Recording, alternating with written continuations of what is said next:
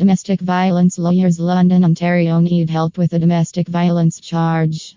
There is a zero tolerance policy concerning domestic charges. If an allegation is made to the police, they must lay charges.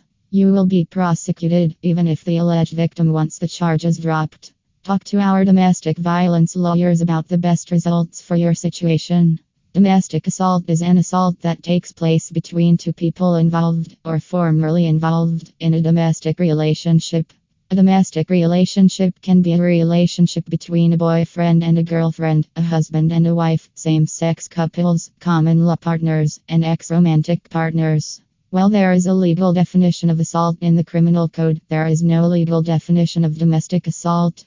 Nevertheless, the criminal code requires that, when sentencing a person, the judge should consider whether the offender, in committing the offense, abused his or her spouse or common law partner. Our domestic violence lawyers are experts in representing people accused of domestic violence in London and southwestern Ontario.